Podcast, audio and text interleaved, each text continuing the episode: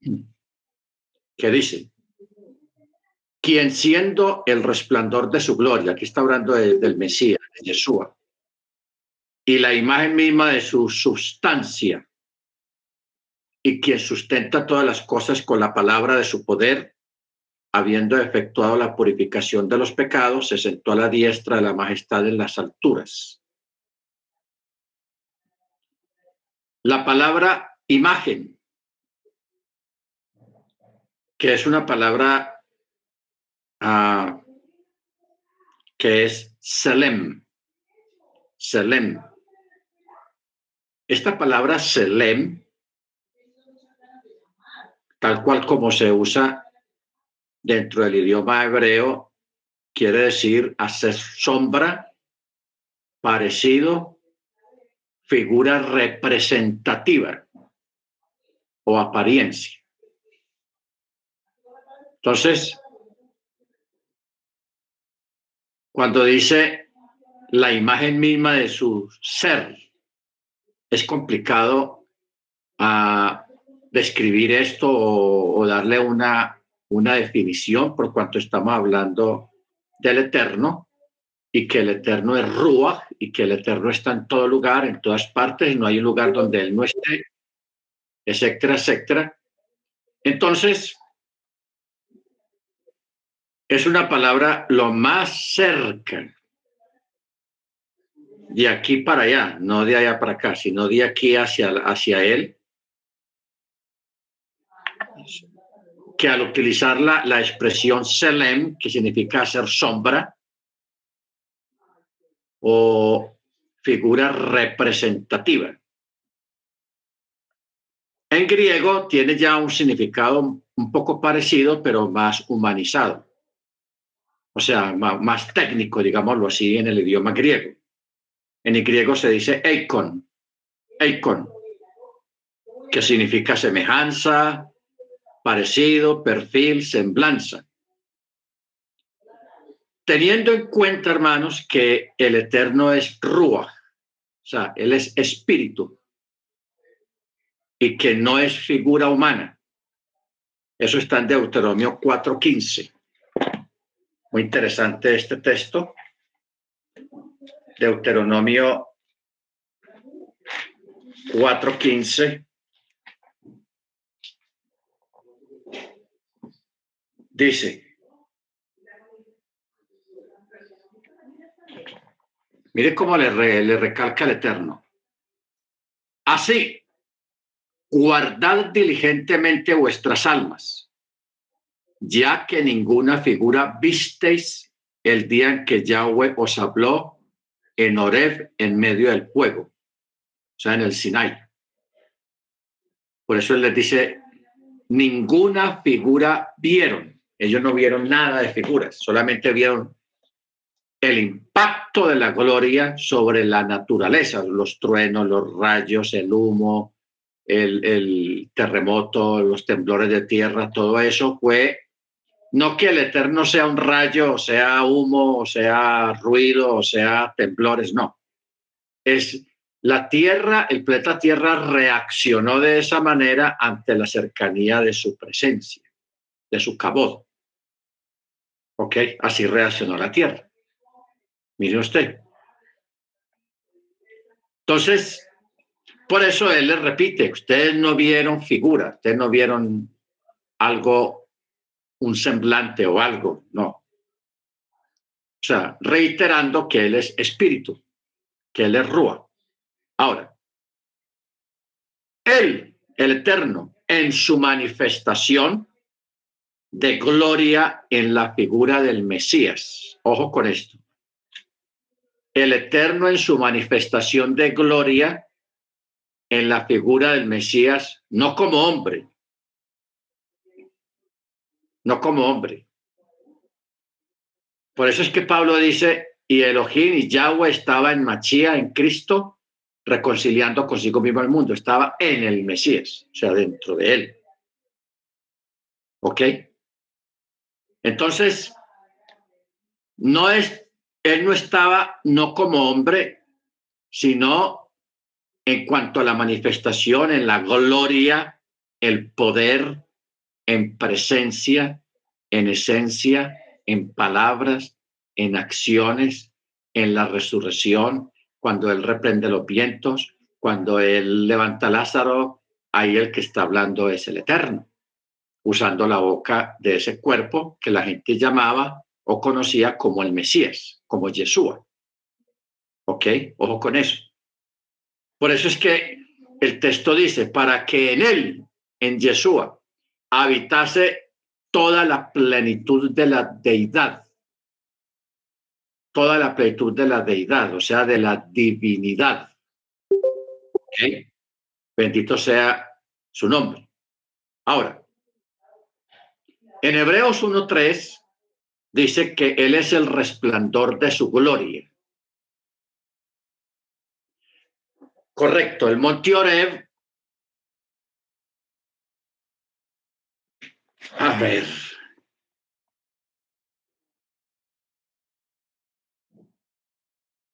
Sí, el monte Oreb es lo mismo que el monte Sinaí.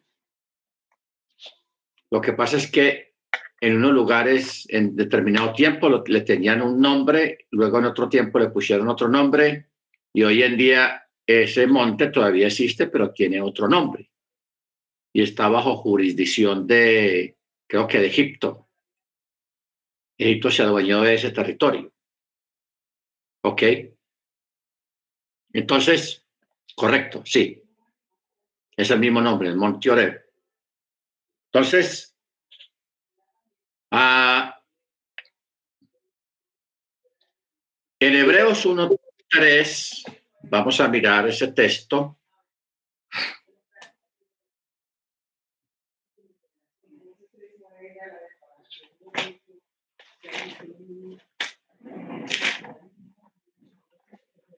Hebreos 1.3.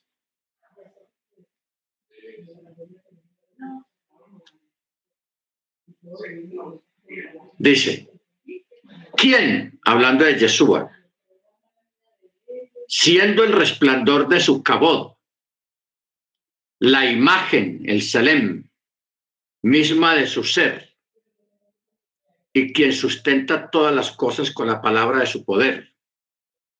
habiendo efectuado la purificación de los pecados, se sentó a la diestra la majestad en las alturas. Cuando dice quien sustenta todas las cosas con la palabra de su poder, es un contexto de el texto que está aquí en Colosenses. En Colosenses.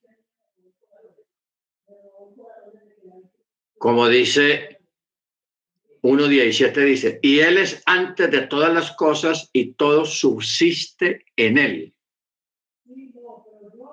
O sea, aquí usa una palabra más profunda, porque aquí el texto dice quien sustenta todas las cosas. Pero aquí en, en Colosenses es más profundo y dice, y todo subsiste en Él. Ahora, recuerden cómo la forma tan sencilla y entendible para nuestra finita mente humana, cómo explicamos nosotros a una persona eh, lo que es el eterno en su esencia, en su esencia, de que Él está en todas partes, Él ocupa todo el espacio y aún más allá del universo, todo ese espacio lo ocupa Él. Y Él es, es, es eso, porque Él está en todo lugar. Entonces, lo que Él hizo fue que dentro de sí mismo, dentro de todo ese espacio donde Él habita, que Él es, creó un espacio. Y en ese espacio creó el universo. La Vía Láctea, la Pleiades, el Orión, todo el universo, hasta sus orillas, fue creado dentro de él mismo. Y como él es Rúa, el Rúa no tiene límites, ni de tiempo, ni de espacio, ni medidas, ni volumen. ¿Ok? Porque lo que es el espacio, el tiempo y el volumen, lo que hace es medir las cosas, achicar las cosas, darle una medida, darle un tamaño a las cosas. ¿Ok? Pero eso lo creó él así de esa manera. Él creó las cosas con volumen, peso y en un espacio. ¿Ok? Ya sabe que el espacio, no, el, el tiempo es el resultado del movimiento de las cosas. Eso es el tiempo. Porque yo no sé, yo creo que eh, eh, profundicemos más en esto. En sí, ¿qué es el tiempo, hermanos? ¿Qué es el tiempo? Teniendo en cuenta que el Eterno creó el tiempo. Entonces, hay una definición rabínica de los sabios que dice que el tiempo es el resultado del movimiento de las cosas. O sea, si no hubiera cosas en movimiento, no existiría el tiempo. Entonces, al no existir tiempo, ahí entramos en un ámbito que se llama eternidad. ¿Se da cuenta, hermanos, cómo cómo llegamos a una conclusión tan profunda acerca de lo que es el tiempo. El tiempo es el resultado del movimiento de las cosas. ¿Cómo determinamos nosotros el tiempo los días y las noches, las semanas y los meses y los años? Que las cosas se están moviendo, que la Tierra siempre se está moviendo alrededor del Sol y, y hace una órbita que se demora 365 días dando la vuelta por allá y luego durante, durante esa vuelta en la parte norte eh, se recrean las estaciones, el otoño, el invierno, la primavera y el verano, y así va pasando eso año tras año, año tras año, año tras año. Usted en este momento puede quedarse quieto como una estatua, pero su cerebro está, hay un cruce de información allá, todas las neuronas están funcionando, dando órdenes al cuerpo, ¿Qué tipo de orden? Cuando usted está dormido, el cuerpo no duerme, el, cerebro no duerme, el cerebro está trabajando. ¿En qué está trabajando? En enviando el mensaje para que la uña crezca, para que los, el cabello crezca, para que la barba salga. ¿Ok? Si usted comió un poco tarde, todavía está dando órdenes para el procesamiento, porque lo que tenemos aquí en la barriga, en el estómago, es una trituradora de carne natural. El estómago es una trituradora de carne, muy sofisticada, muy complicada, porque cuando tritura las cosas, no las tira todo por el mismo tubo, sino que todo lo reparte, saca minerales, proteínas, vitaminas y todo lo va repartiendo y le va ubicando en su lugar. O sea que el cuerpo, hermanos, está en movimiento y ese movimiento es lo que produce el envejecimiento también, infortunadamente. Por eso, hermano, mire usted, por eso es que cuando el cuerpo muere, usted como ser pensante entra a otra dimensión. Y esa dimensión prácticamente es eterna. Porque en la otra dimensión no hay tiempo, no hay espacio. No existe el tiempo como existe aquí en este momento. Y usted hasta ahora, a las 10 de la noche, ya empieza a darle sueño. Eso es obra del tiempo. Pero cuando usted está en un estado espiritual, porque yo le pregunto a usted, ¿a los ángeles les da sueño? Los ángeles no duermen. ¿Por qué? Porque ellos no tienen cuerpo. Y lo que produce el dormir es el cansancio porque el cuerpo humano necesita descansar. O si no, colapsa. De esa manera lo creó el Eterno. Pero cuando ya estamos en un, en un periodo, en un estado de espiritualidad, que estamos fuera del cuerpo, ahí no hay cansancio, no hay espacio, se puede flotar tranquilamente, los oídos, la audición se agudiza mucho, igualmente la vista, pero ya no vemos con ojos literales, ni oímos con, con oídos literales, con tímpano y todo eso, sino que nuestros oídos ya, nuestra audición es diferente. Los sonidos los vamos a escuchar diferente. O sea, eso ahí al otro lado, hermano, es algo espectacular, le cuento, eso es espectacular. ¿Por qué se puede hablar de eso? Porque hay personas que en mesas de operaciones o en accidentes han muerto y han estado allá y han contado su experiencia en detalle y todos coinciden en lo mismo. Cero tiempo, cero espacio y una audición muy desarrollada. Si la persona tenía algún defecto físico, aquí era, le faltaban los pies o no podía caminar o era cuadrapléjico o era ciego o era sordo o, era mudo, allá oye todo, allá puede flotar, puede votar y, y no tendrá impedimento para desplazarse de un lugar a otro. Y si la persona era ciega, de todas maneras va a seguir viendo, allá ve todo. Y si era sorda, allá oye todo, porque ya son unos, unos oídos diferentes, porque nosotros tenemos dos naturalezas, la, literal, que es esta, pero de dentro tenemos la espiritual, que también tiene ojos, tiene oídos. ¿Ok? Tiene ojos y tiene oídos, pero son más poderosos y no están sujetos a enfermedades o a deficiencias de ninguna manera. ¿Ok? Entonces, Entonces ya tenemos algo, algo definido. El tiempo es el resultado del movimiento de las cosas. En dos palabras, el eterno creó el tiempo. El eterno no está sujeto al tiempo. Para el eterno no existe el día y la noche. Él no está sujeto a que es de día o es de noche. No. Él es atemporal pero también él es aespacial, o sea, él no está sometido al espacio.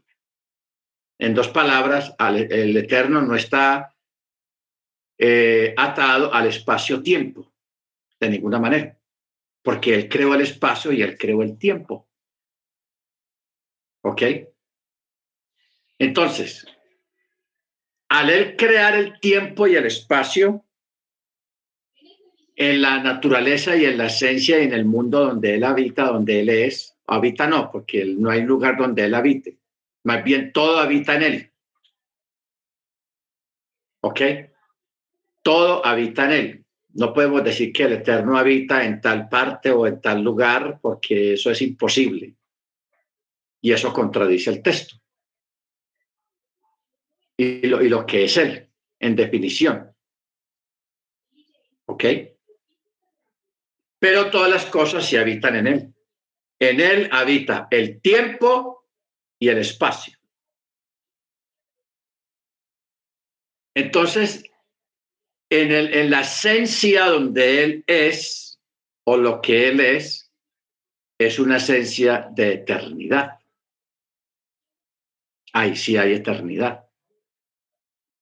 Por eso es que a nosotros, hermanos, nos es difícil hablar de la eternidad porque hemos visto que yo ahora, está, yo ahora me estaba acordando cuando uno tenía 20 años, 15 años, de joven, pero uno ya a estas alturas, el almanaque como ha corrido, y mire cómo estamos ahora y cómo hemos visto partir a mucha gente que se ha ido, que envejecieron y se fueron.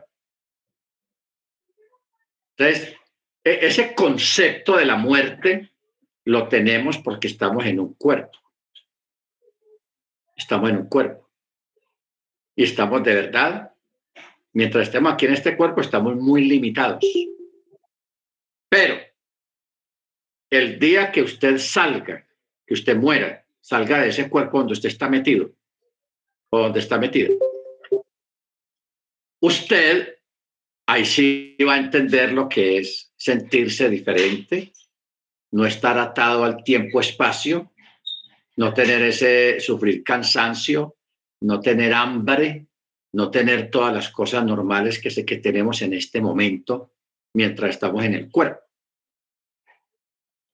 Pero con todo y eso, hermanos, aunque el ser humano se acostumbró a vivir con la muerte al lado y a ver morir mucha gente, y a ver envejecer las cosas, cómo las cosas se desgastan. El hombre se volvió material, mentalmente también. no solamente físicamente, sino mentalmente. Entonces, ¿qué hizo el Eterno? El Eterno puso, como dice el texto, y puso eternidad en sus corazones. Nosotros, ¿a quiénes les puso eternidad en los corazones? A los que estamos en la fe. A los que estamos en la fe. No porque la eternidad no existiera o no exista. De ninguna manera, eso está ahí. Eso está ahí. Sino porque el hombre se volvió muy material, se volvió muy materialista, se, se, dejó absorber por la vida material de nacer, crecer y morir, nacer, crecer y morir, etcétera, etcétera. Entonces el, ser humano se volvió así. Entonces de ahí salieron religiones, salieron filosofías. Por ejemplo, la filosofía griega decía, come y bebe y haz lo que quieras mientras estés vivo, porque después de la muerte ya no hay nada de eso. ¿Ok? Y Yeshua también hizo mención de eso. Comamos y bebamos que mañana moriremos. Haciendo alusión a lo que dice el, el necio en su corazón. Comamos y bebamos que mañana moriremos.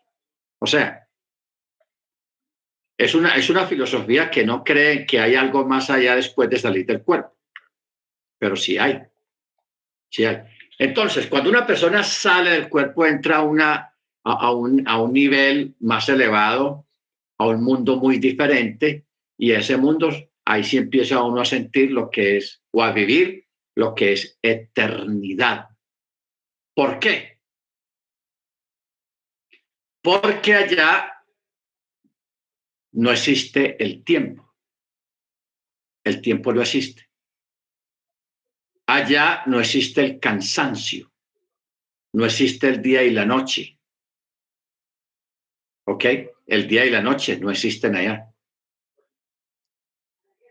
Y no existe la necesidad de comer, porque en otros el cuerpo necesita echarle comida para, para poder que se mantenga. ¿Ok? Por eso hay que comer. Pero allá al otro lado no hay que comer. No hay necesidad de eso, hermanos. Bendito sea el nombre del Eterno. Entonces, ahí es cuando uno realmente empieza a sentir lo que es eternidad eternidad. ¿Ok? Mire usted la forma tan sencilla como, como eh, discernimos esta, esta área, esta parte, acerca de lo que es el otro lado, el mundo espiritual, el mundo de la eternidad. Porque, hermanos, eh, los ángeles no duermen. Que usted vaya a decir, vea, ¿dónde quedan los dormitorios de los ángeles? Eso no existe. Los ángeles no duermen. ¿Ok? Empezando por eso. ¿Por qué no duermen? Porque no necesitan descansar. Baruch Entonces, claro, si los ángeles no duermen, tampoco los demonios duermen, ni los espíritus inmundos duermen, porque ellos forman parte de ese mundo. están ahí en esa otra, llamémoslo dimensión. Es un nombre que se le da, pero como para uno decir algo entendible y entendible. Ok. Eh, si el Eterno, que creó el tiempo y el espacio, cuando Él destruya la tierra. Mire usted hasta dónde va el texto que dice la nueva creación, que Él va a crear cielo nuevo y tierra nueva. Cuando el Eterno va a crear cielo nuevo y tierra nueva, Él va a crear otro planeta pero que no esté bajo la sujeción o la dependencia del Sol y de la Luna. Nosotros no se va a tener una, una dependencia del Sol y la Luna, porque usted sabe que el Sol y la Luna son vitales para la existencia, para la vida aquí en este planeta Tierra. Si el Sol se apagara o no hubiera Sol o hubieran nubes que no dejaran traer entrar los rayos del Sol, la naturaleza se marchita y se muere. Los peces se mueren, O sea, es una, una, una hecatombe, un fin de todas las cosas. El sol es vital. Pero usted sabe por la escritura que el Eterno va a crear cielo nuevo y tierra nueva y allí no va a haber necesidad de sol, porque Él, con su luz, va a alumbrar ese lugar. ¿Ok? ¿Cómo va a ser esa luz? No sabemos, porque la luz que nosotros conocemos literalmente es la luz de los bombillos, de las lámparas, del fuego, que la, la luz que produce el fuego, y la luz del sol y la luz de la luna. Pero ya ustedes saben que la luna no tiene luz propia. La luz que da la luna en las noches de luna es una, una luz reflejada del sol. Porque el mismo sol alumbra la luna y la luna nos alumbra a nosotros en la noche. No es la intensidad que quisiéramos, pero nos da algo de luz también en las noches. Entonces, ¿cómo va a ser esa luz? Que va a ser, que va a emanar del mismo eterno, del mismo Machía, que es la que nos va a dar la luz para alumbrarnos. Eso va a ser tenaz. Eso va a ser tenaz porque para una persona con, con el conocimiento que haya ahora acerca de, de, de esta creación, uno se pregunta muchas cosas acerca de cómo va a ser eso sin sol y sin mar. Recuerda que no va a haber mar. Nueva creación no existe el mar. Bendito el Eterno. ¿Ok? Estamos elucubrando con, con la ciencia, con la ciencia del Eterno. Bueno. Eh, cuando el texto aquí en Hebreos 1.3 dice que Él es el resplandor de su gloria y la, la imagen de su ser, quiere decir que el Eterno hizo visible humanamente lo que era invisible y desconocido para nosotros. ¿Ok? Hizo visible humanamente lo que antes era invisible y desconocido para nosotros. O sea, la generación, la gente que vivió en la, cuando Jesús vino, esa gente no se imaginó a quién estaban escuchando y quién estaba en medio de ellos. Eso es increíble, hermanos. El mismo Eterno estaba ahí, ahí, ahí, ahí, detrás de esa figura, dentro de ese cuerpo. Estaba ahí y ellos no, no, no lo distinguieron. Él mismo les habló directamente. Por eso en 2 Corintios 4, 6 dice, porque Elohim, que dijo, resplandezca luz en las tinieblas.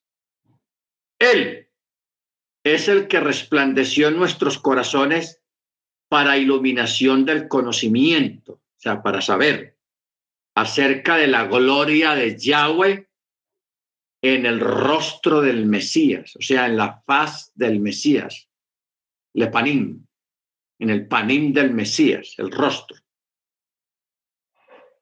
Este texto, hermanos, es muy profundo, porque dice, resplandezca la luz en las tinieblas, y Él es el que resplandeció en nuestros corazones para iluminación del conocimiento de la, del cabod, de la gloria de Yahweh en el rostro del Mesías.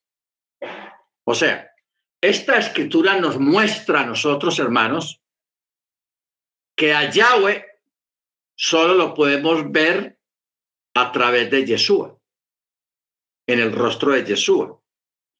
O dicho de, una, de otra manera, el único Elohim que el hombre verá es a Yeshua. A Yeshua. ¿Ok? Ahora, vamos a, a profundizar más en esto. Mire usted que hay un texto que Pablo menciona, eh, en Timoteo cuando dice, visto de los ángeles. Creo que es el que está en Timoteo. 3.16, mi more, primero es Timoteo 3.16. Ok. Primera Timoteo 3.16.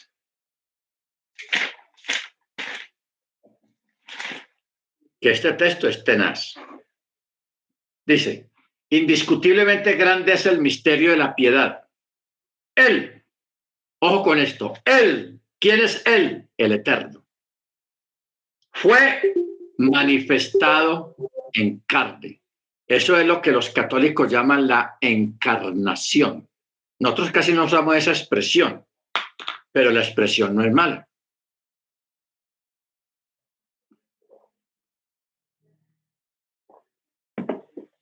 Esa expresión no es mala. La encarnación. ¿Qué quiere decir la encarnación? Que el verbo se hizo carne, que Dios se hizo carne, que Yahweh se hizo carne. Y eso es lo que está diciendo acá en, en, en este texto de Timoteo. Él fue manifestado en carne, justificado en el Espíritu, visto de los ángeles, proclamado entre los gentiles, creído en el mundo y recibido arriba en gloria. Bueno, vamos a concentrarnos en la parte cuando dice visto de los ángeles, esto es muy interesante. Uno piensa según la, la, la tradición, uno piensa que todos los ángeles están delante del Eterno. No. Teniendo en cuenta, hermanos, que hay siete cielos. Siete. Dejemos el último y dejemos el primero. Vayámonos al segundo, al tercero, al cuarto, al quinto y al sexto. O sea, cuatro. En estos cuatro cielos, hermanos, son mundos, son dimensiones o mundos inmensos, pero grandes, llenos de millones y millones y millones de ángeles quienes son gobernados o dirigidos por potestades, por gobernadores de las tinieblas, eh, por gobernar, ah, no. No, no salgamos de, la, de, lo que, de lo que dice la escritura. Allá es donde están los tronos, dominios, principados, potestades. Mire que no dice el, príncipe, sino principados, o sea que hay muchos principados. Y donde hay un principado es porque hay un reino. Y donde hay un príncipe es porque hay gobernados. ¿Ok? Entonces, en esos cuatro cielos, hermanos, es donde están esos mundos inimaginables llenos de ángeles, a ver, ¿qué dice Efesios 3:10? Dice, para que la multiforme sabiduría del, Eterno sea dada ahora a conocer por medio de la Keilah a los principados y potestades en los cielos. Ese texto está heavy, espectacular. Gracias, hermano. Ojo, para que la multiforme sabiduría y conocimiento sea dada ¿A través de quién? ¿De los ángeles? No, a través de la congregación, de lo que estamos mirando aquí. Entonces, mire, en esos mundos donde están todos esos millones y millones, trillones, cuatrillones, lo que sea de, ángeles y ángeles y ángeles, con jerarquías, con, principados, con superiores. En esos lugares, hermanos, la mayoría de esos millones y millones y millones de ángeles nunca estuvieron en la presencia del Eterno. Jamás. Nunca. Nunca. ¿Ok? Ante la presencia del Eterno solamente están unos pocos ángeles, que es Miguel, Rafael, Uriel, Sadaquiel, son como siete hermanos que tienen acceso a la presencia de él. ¿Ok? Baruch Entonces, todos estos millones y trillones, cuatrillones, diez quillones, lo que sea, nunca, nunca vieron o estuvieron al frente de él, del Eterno, jamás. Pero sí sabían que él se iba a manifestar a los mortales, a esos pecadores, a los seres humanos. ¿Ok? Entonces, cuando aparece Yeshua en el escenario del planeta Tierra, el Dios, el verbo Yahweh manifestado en carne, porque eso es lo que estamos leyendo en Timoteo. O sea, no nos alejemos, hermanos, de esa expresión que está aquí en 3.16 de, de Timoteo. Él fue manifestado en carne, justificado en el Rúa y visto de los ángeles. ¿Por qué dice visto de los ángeles, hermanos? Porque los ángeles fueron sometidos a conocer al Eterno igual que nosotros a través del Mesías. Como dijo Jesús mismo, el que me ha visto a mí, ha visto al Padre. ¿Ok? Ojo con eso. El que me ha visto a mí, ha visto al Padre. Ahora, eh, vamos a mirar un texto, Juan 10:30. Juan.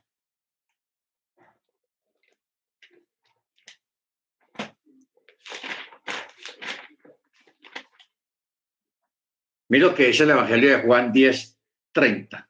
La vamos a leer del 29. Dice, lo que me ha dado mi Padre es mayor que todas las cosas y nadie puede arrebatarlo de, de la mano del Padre. Yo y el Padre uno somos. Estas son palabras de Jesús. Yo y el Padre uno somos. Entonces los judíos alzaron otra vez piedras para apedrearlo.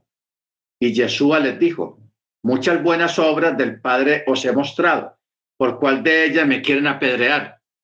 Y ellos le respondieron, por buena obra no te apedreamos, sino por blasfemia, porque tú siendo hombres te haces Dios. ¿Ah? Si ellos estuvieran equivocados, porque Jesús no los corrigió? No, no, no, ¿cómo le ocurre usted decir esa blasfemia? Hombre, no digan eso. Yo soy el hijo. No. Porque siendo hombre te haces Dios. ¿Ok? O sea, a Yeshua, según las normas rabínicas, Yeshua lo mataron, fue ejecutado prácticamente por blasfemia, por decir que él era hijo de Dios o Dios mismo, porque los, los judíos no son dualistas, ellos no creen en dos, ellos creen en uno. Ellos estaban claros en que Jesús estaba diciendo que él era Dios, por eso lo ejecutaron, por eso lo mataron, por eso él murió, por una supuesta blasfemia o unas palabras o unas declaraciones que ni ellos mismos entendieron, porque ellos no entendieron. ¿Ok? Baruch Entonces, por eso es que este texto de 2 de Corintios 4:6 es muy importante. Para iluminación del conocimiento de la gloria de Yahweh en la faz del Mesías, de Yeshua esta escritura demuestra que a Yahweh solo lo podemos ver es en el rostro de Yeshua, o dicho de otra manera, el único Elohim que el hombre verá es a Yeshua. Al Eterno no se le puede llamar persona, ojo con esto, ojo con esto. Al Eterno no se le puede decir la persona o persona, porque él no es una persona. pues sería limitar a Yahweh. Como igualmente no pueden existir dos salvadores, o dos buen pastor, o dos creadores, o dos todopoderosos, o dos reyes, o dos principio y fin. ¿Ok? Ahora, devolvamos a los ángeles. Los ángeles, hermanos, se maravillaron de dos cosas. La misma escritura dice que los ángeles se maravillaron por dos cosas. Primero, cuando vieron a Yeshua, porque ellos sabían quién estaba dentro de Yeshua. Los ángeles sí sabían. Y yo me imagino toda la curiosidad de los ángeles que les toca trabajar aquí en la tierra cuando Jesús estuvo aquí. ¿Dónde está? A ver, míralo, allí está. Uy, es él, es él, es él. ¿Por qué cree usted que Jesús le dijo a Pedro que acaso no sabes que yo puedo llamar o pedir una legión o dos legiones de ángeles para Dios? Y la escritura misma dice que los ángeles le servían. Nadie vio eso porque eso estaba en el mundo espiritual, pero los ángeles le servían a él. ¿Ok? Baruch Hachem. Entonces yo me imagino a los ángeles hermanos cuando iban a apedrear, cuando alguien lo insultaba, esos ganas de, de acabar con esa persona por ese irrespeto a la divinidad, al que estaba dentro de él. Eso debió ser muy tenaz. O sea, eso, ese tipo de cosas, de pronto el Eterno nos las va a contar cuando estemos en el reino. Mira, cuando fulano de tal le dijo que tú eres hijo de fornicación o que insultó a Yeshua o que cuando otro que le dijo bastardo o aquel que golpeaba los romanos cuando golpeaban al, Mesías en el pretorio. Entonces imagina esos ángeles, hermanos, ahí con ganas de caerle arriba y arrasar con todo eso. ¿Ah? Eso debió ser muy tenaz. Los ángeles ahí contenidos desesperados. Mire lo que le están haciendo, mire lo que están haciendo a, a, Yeshua. Y nosotros no podemos hacer nada. Eso es tenaz, hermanos. Eso es tenaz. Y eso es duro. ¿Ok? Eso es duro. Ahora, los otros ángeles que estaban arriba, ¿en qué momento lo vieron? Mire lo que, cómo termina este texto. Visto por los ángeles, proclamado entre los gentiles, o sea, la predicación, creído en el mundo, recibido arriba en gloria. Por eso es que Yeshua le dijo a Miriam, no me toques porque yo no he, no he sido glorificado. ¿Qué quiere decir eso de glorificado? Que por fin todos los habitantes de esos cuatro cielos o de esos siete cielos, los que nunca en su vida, en su existencia de creación, lo habían visto, ese día lo iban a ver. Pero ¿cómo lo vieron? ¿Qué fue lo que ellos vieron? Vieron a Yeshua. Ellos no vieron un espíritu, una luz que se, que se engrandeció allá en el espacio, no. Ellos vieron fue a Yeshua, claro, rodeada de una luz esplendorosa, de gloria, de cabod. Eso fue lo que ellos vieron, pero vieron a Yeshua. Y se gozaron y lo glorificaron. Hicieron cosas impensables cuando vieron a Yeshua.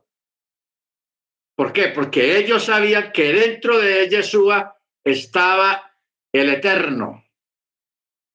O sea, la manifestación del Eterno, hermanos, la, la encarnación del Eterno fue con un doble propósito.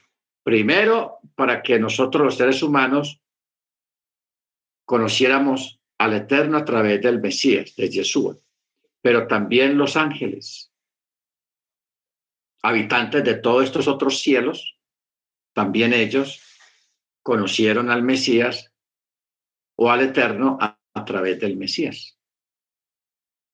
Ahora, usted de pronto se está preguntando, bueno, ¿y los ángeles cantores, los que cantan día y noche, eso sí lo ven? Es que esos otros ángeles aparte. ¿Ok?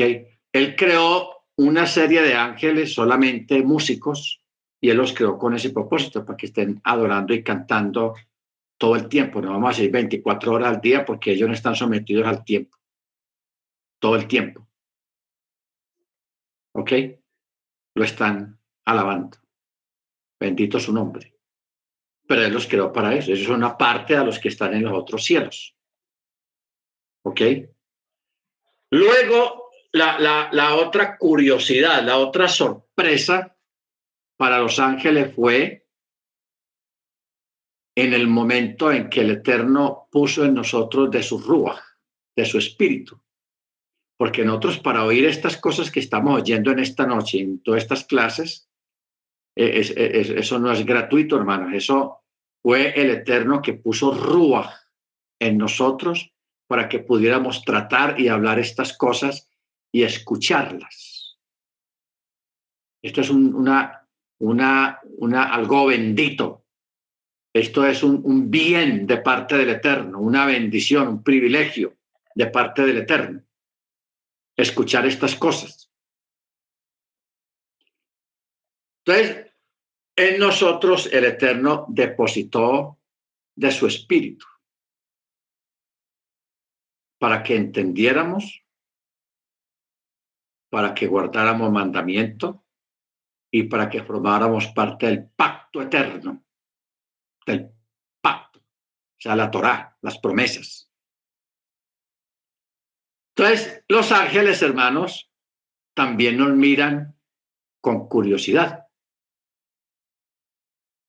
Eso está, hermano Freddy, está, eh, Pablo dice que nosotros somos un espectáculo a los ángeles, así dice el texto. Espectáculo a los ángeles. O sea, los ángeles ven a los creyentes porque ellos, los ángeles, conocen la Torá. Ellos conocen la Torá y saben de dónde vino la Torá. La Torá vino de arriba. Y muchos de ellos no querían que el Eterno enviara la Torá aquí a la tierra. ¿Ok? No querían. Porque ellos decían, no, esa, esa gente allá en la tierra, en esa tierra, son mortales. Primera de Corintios 4, 9. Son mortales, son pecadores. ¿Qué tal usted darle algo tan grande a esa gente mortal? Pero el Eterno lo hizo por pura misericordia. Primera de Corintios 4. 4.9.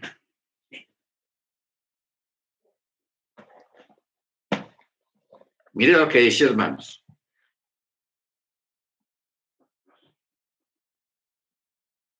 Pero vamos a leerlo a partir del verso 9, sí. Porque pienso que el Eterno nos ha exhibido a nosotros los apóstoles como apostreros como sentenciados a muerte, pues fuimos hecho, hechos espectáculo para el mundo, para los ángeles y para los hombres. ¿Ok? ¿Por qué? Porque nosotros, necios por amor del Mesías, vosotros prudentes en el Mesías, nosotros débiles, vosotros fuertes, vosotros honorables y nosotros sin honor. Hasta este mismo momento padecemos hambre, tenemos sed, vestimos harapos, somos golpeados y deambulamos de un sitio para otro, de sitio en sitio. Nos fatigamos trabajando con nuestras propias manos, siendo maldecidos, bendecimos Siendo perseguidos, soportamos. Siendo difamados, consolamos. Hasta ahora hemos llegado a ser como la escoria del mundo, el desperdicio de todos. No os escribo estas cosas para que se avergüencen de ninguna manera, sino que os amonesto como a hijos míos amados. Porque aunque tengáis diez mil maestros en el Mesías, no tenéis muchos padres porque en Yeshua Hamachía yo os engendré por medio del Evangelio. Por tanto, ruego que me sigáis imitando. ¿Ok?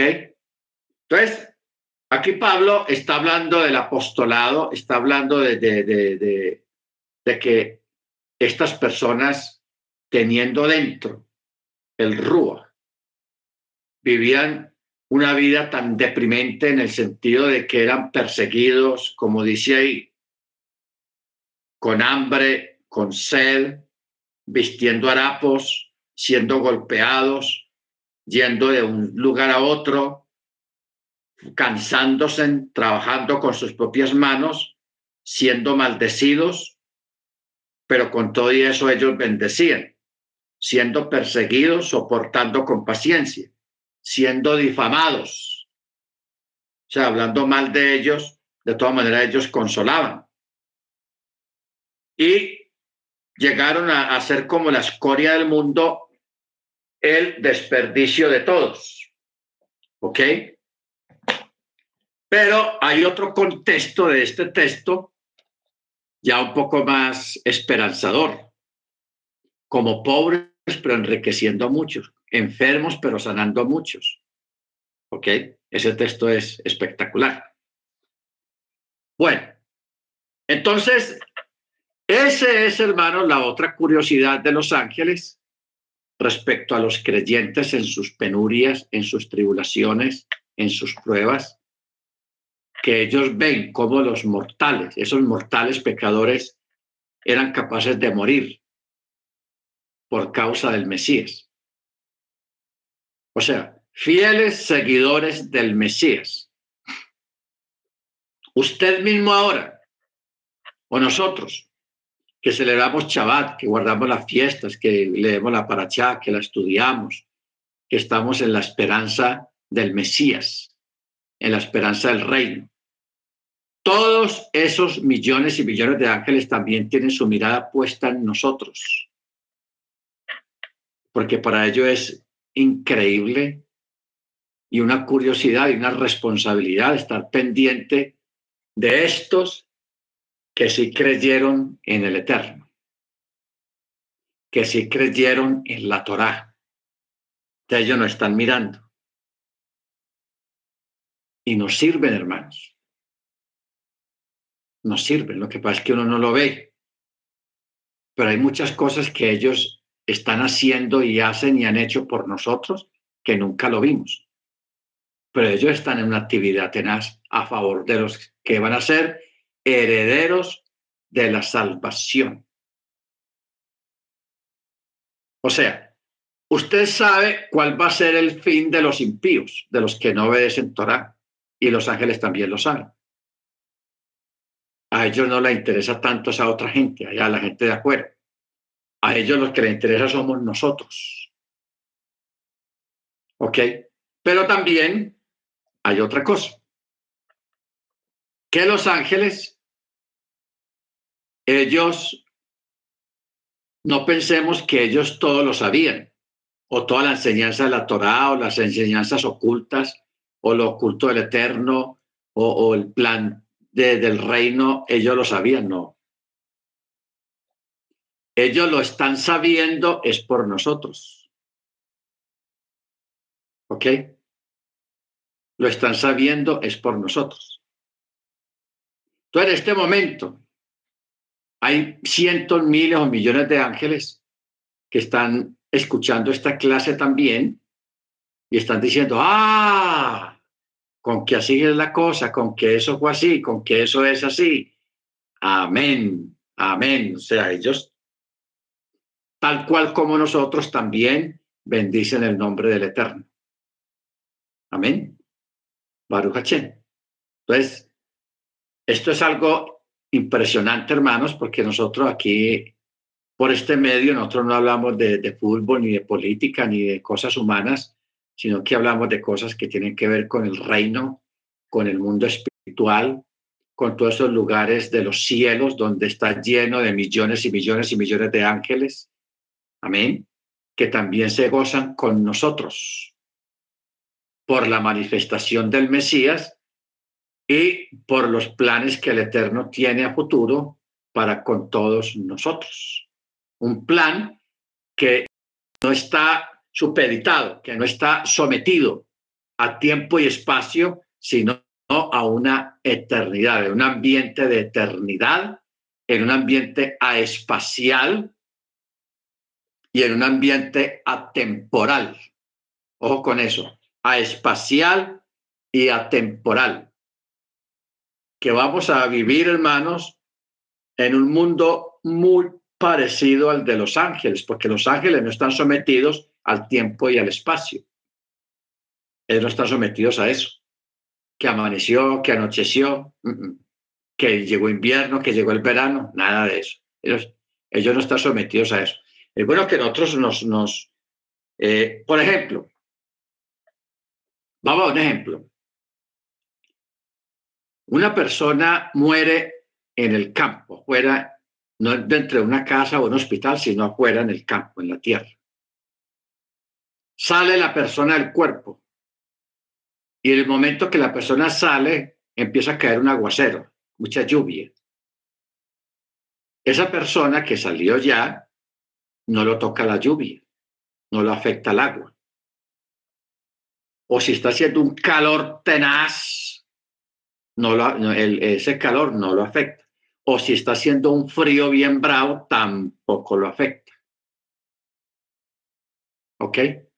Ese es el mundo que hay allá al otro lado, el mundo espiritual, el mundo de los ángeles. No les afecta ni el tiempo, ni el espacio, ni el medio ambiente, para nada. Para nada les afecta eso. Bendito sea el nombre del Eterno. Bueno, en Isaías 33, 22 dice, porque Yahweh es nuestro juez, Yahweh es nuestro legislador, Yahweh es nuestro rey. Ojo con esto. Juez, legislador, rey. ¿Quién es el que va a juzgar al mundo? Yeshua, ¿cierto? Porque el que va a estar en el trono sentado es Yeshua. ¿Quién es el legislador? Yeshua. ¿Cómo sabemos que Yeshua es el legislador o cuando Yeshua actuó como legislador? Cuando él dijo, oísteis que fue dicho, mas yo digo, eso es legislar. Y el único que podía legislar la Torá es el, el mismo, porque el mismo fue el que la dio. ¿Ok? Entonces, basado en eso, hermano, los sabios, en sus escritos rabínicos, ellos dicen, cuando venga el Mesías, Él va a traer nuevos mandamientos y ellos incluso fueron más allá y se atrevieron a dar el número de mandamientos que Jesús iba a traer. 30. 30. Por eso es que Jesús decía, un mandamiento nuevo os doy. Yo no sé uno cómo no cae en cuenta. Bueno, nosotros no, porque no tenemos influencia de Torah ni rabínica. Pero que un judío escuche a Jesús hablar esas cosas o expresarse de esa manera, ahí sí la cosa se pone color de hormiga. Porque el judío va a decir, ah, pero ¿y este qué creyó? El único que puede legislar y hablar de esa forma es el Eterno, no un ser humano. Pero como Jesús es el mismo Eterno, por eso Jesús decía, un mandamiento nuevo os doy Y él mismo decía, guardad mis mandamientos. ¿Cuáles mandamientos? ¿Cuáles son mis mandamientos? La Torah. La Torah. Entonces, a mí me da risa, hermanos, en el sentido de, de los rabinos, de los sabios, que ellos en sus conclusiones profundas acerca del Mesías, ellos hayan dicho eso, que cuando venga el Mesías, él, es, él iba a cambiar algunos aspectos de la ley y la iba a, agrandar. la iba a profundizar y la iba a poner en su sitio. Porque hasta ese día, el único que había legislado la Torah, ¿quién fue? Mochi. Por eso es que estaba escrita la profecía, que él traerá un legislador de entre sus pies. La profecía de Miqueas. Sí, Miqueas. El legislador. ¿Qué es un legislador? Alguien que legisla acerca de las leyes de la República. Todo en México, aquí en Colombia, en Estados Unidos existen los legisladores, que son los mismos del Senado o del Congreso de la República. Que ellos, alguien llega, ve, yo quiero proponer una, una nueva ley, una ley. Génesis 49, 10. Entonces, viene un proponente y saca, expone el proyecto ante, todo el Senado o el, Congreso. Entonces empiezan a legislar sobre esa ley, los pros, los contra, y en fin, hablar sobre ese punto. 49, 10. Dice, no será quitado el cetro de Yehudá. Ojo con estas palabras. Es una profecía. No será quitado el cetro de Yehudá, ni es legislador de entre sus pies, hasta que llegue Chiloh y sea suya la obediencia de los pueblos. Chiloh.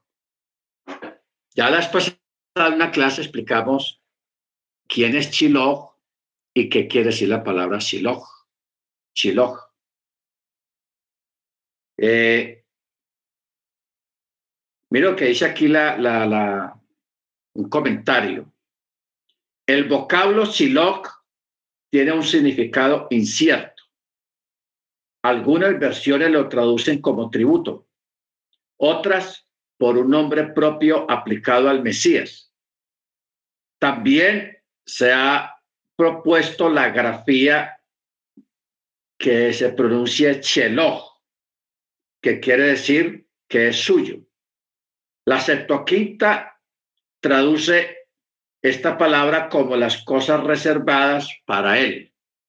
En dos palabras, mirando todo esto, la palabra Chilo quiere decir traigan regalos al Mesías. Eso es lo que quiere decir la palabra Shiloh traigan regalos al Mesías y a él vendrán todas las naciones. ¿Ok? Entonces, por eso los reyes, los, famosos reyes magos eh, que menciona la tradición católica, ellos cuando fueron a ver a Yeshua cuando nace, ellos no llegaron con las manos vacías. Ellos le llevaron regalos costosos y en abundancia porque ellos conocían esta profecía y porque ellos entendían qué quería decir la palabra Chiloh. Porque esta palabra está escrita también en uno de los salmos, cuando dice, traigan regalos al que es temible. Ojo, traigan regalos o presentes ofrendas al que es temible. Shiloh. ¿Ok? Bendito sea el nombre del Eterno. Entonces, por eso, y cuando dice, no se le ha quitado el cetro de Yehudá ni el legislador de entre sus pies. El pueblo hebreo en el desierto se sentó alrededor de Mochi para escuchar la legislación de la Torá o sea, la interpretación de la Torá.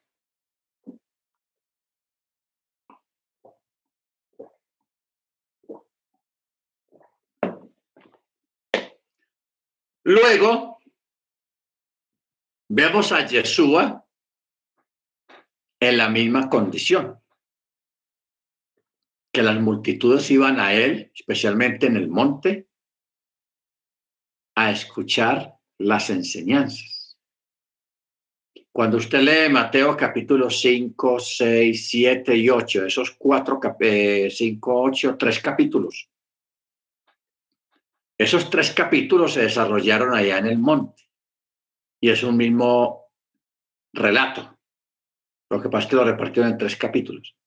Pero ahí, si usted lee bien esos tres capítulos, usted se va a dar cuenta que ahí Jesús estaba legislando. ¿Oísteis que fue dicho? Yo digo, Bienaventurados. Primero comienza con las bienaventuranzas. Mateo 5. Luego comienza con las reprensiones a los escribas y a los fariseos. Pero, pero dentro de todo eso, él, él empieza a legislar, a traer los mandamientos y a profundizar los mandamientos ya dados, cumpliendo la expectativa rabínica de los rabinos, de los sabios, que decían que cuando viniera el Mesías él iba a traer nuevos mandamientos, nuevas normas, e iba a profundizar las otras, o sea, las iba a poner en su lugar. Por eso hay un texto que dice peso por medida, o medida por peso. ¿Ok? Que está hablando precisamente de eso, de la legislación. Porque cuando Yeshua vino, él vio que los escribas y los doctores de la ley habían targiversado los mandamientos, le habían dado unas malas o falsas interpretaciones y habían añadido mandamientos que él no había mandado hacer. Ok, él vio eso. Entonces, por eso ellos se le enfrentaron a él. Y por eso él los reprendió duramente cuando hablaba de, del camello, cuando se hablaba de, la moneda, de César lo que es de César y a lo que es de Elohim. Eh, cuando hablaba de muchas cosas, hermanos, que ellos habían antepuesto al mandamiento, entonces los reprende. O sea que Jesús vino a poner la Torah en su lugar, a profundizarla y a darle el sentido más grande y más sublime porque él mismo fue el que lo dio. ¿Ok? Entonces, por eso él hablaba en términos personales y a términos de propiedad. Mis mandamientos. Mis mandamientos. En esto conoceré que sois mis amigos, en que guardéis mis mandamientos. Si me amáis, guardad mis mandamientos. Y un montón de textos, hermanos, que hablan de esos términos de Jesús hablando en términos propios. Entonces, esos son detalles que nosotros tenemos que tener en cuenta para eh, la seguridad que nos da la enseñanza. ¿Ok? Por eso, este texto de, de Isaías 33, 22, cuando dice, porque Yahweh es nuestro juez, nuestro legislador. Él es el rey. Y él mismo nos salvará. Mire, ¿y de quién está hablando aquí? De Yahweh. O sea, él mismo nos salvará. Por eso en Isaías 43 dice, voz que clama en el desierto, preparad camino a Yahweh, enderezar calzada en la soledad a Elohim. Luego el Malaquías 3.1 dice, he aquí yo envío mi mensajero, el cual preparará el camino delante de mí y vendrá súbitamente a su templo Yahweh, a quien vosotros buscáis, el ángel del pacto, a quien deseáis vosotros. He aquí viene, ha dicho Yahweh de los ejércitos. Claramente lo que no entendemos es cómo lo que se desea ejecutar puede pasar a vías de hecho por la simple voluntad. Más bien, piensa ante todo que quien apetece la realización de una cosa deberá forzosamente realizarla al mismo o a través de otra persona. Por tal motivo, se le atribuyó al Eterno en forma metafórica el mandato, en el sentido de que se hizo lo que él quiso que se hiciera, diciendo, mandó que tal cosa fuera así y fue así. Y todo ello es por vía de asimilación a nuestros actos. Además de que dicho término encierra a sí mismo la acepción de querer. Por eso es que estuvimos mirando, creo que en Chaval, la palabra plugó y le plugó al Eterno hacer tal y tal y tal cosa. Eso es lo que está hablando acá. El plugar, el plugó. En consecuencia, cuando en el relato de la creación dice y dijo Yahweh, se entiende que quiso o le plugó, o sea, que lo hizo con alegría, con firmeza y con un gran deseo de hacerlo. Todas estas aseveraciones denotan voluntad, no la palabra. ¿Ok? Ojo, voluntad. O sea, cuando usted prepara una comida para otra persona, usted quiere que la persona le guste la comida que usted le, está preparando y le caiga bien y la disfrute. Entonces usted la hace con mucho gusto, que todo quede bien, bien sazonado, bien aquí, bien acá, etcétera, etcétera. Y usted lo hace con ese gusto. Eso, es lo que quiere decir le plugó, hacer la cosa bien, hacer una buena comida. ¿Ok? Entonces, pero aparte de, hacer, desde el movimiento de hacer algo, una comida o lo que sea, o la misma creación, de muy adentro viene la voluntad de hacerlo, o sea, el deseo de hacerlo, tener la voluntad. Porque es que la voluntad no es algo físico. La voluntad no es materia, la voluntad es un deseo, una aprehensión. ¿Ok? Por eso dice el texto, por la palabra de Yahweh fueron hechos los cielos. Salmo 33, 6. Es análogo esta expresión a otra que dice, y todo su ejército por el aliento de su boca.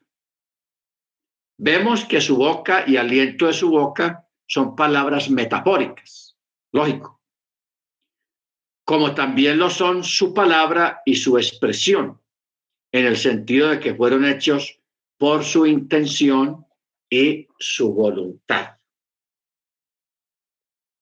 Por su intención y su voluntad. Amén. Entonces, por eso eh, no hay nada más bueno que hacer algo con voluntad y con alegría. Amén. Con voluntad y alegría. Esas cosas que se hacen así quedan bien y se disfrutan bien bueno. Entonces, por eso, cuando Yeshua fue al madero para rescatarnos, él lo hizo con voluntad y con alegría. ¿Por qué? Porque estaba rescatando lo que era de él lo que él amaba y lo que él ama, que es la congregación. Amén. Baruch o sea, recuperar lo que ya era suyo. Ok, hermano, vamos a parar acá. Debemos descansar la mente un poquito de todo lo que tratamos esta noche, que fue muy importante. Vamos a, a pedirle a la hermana de Yarira para que E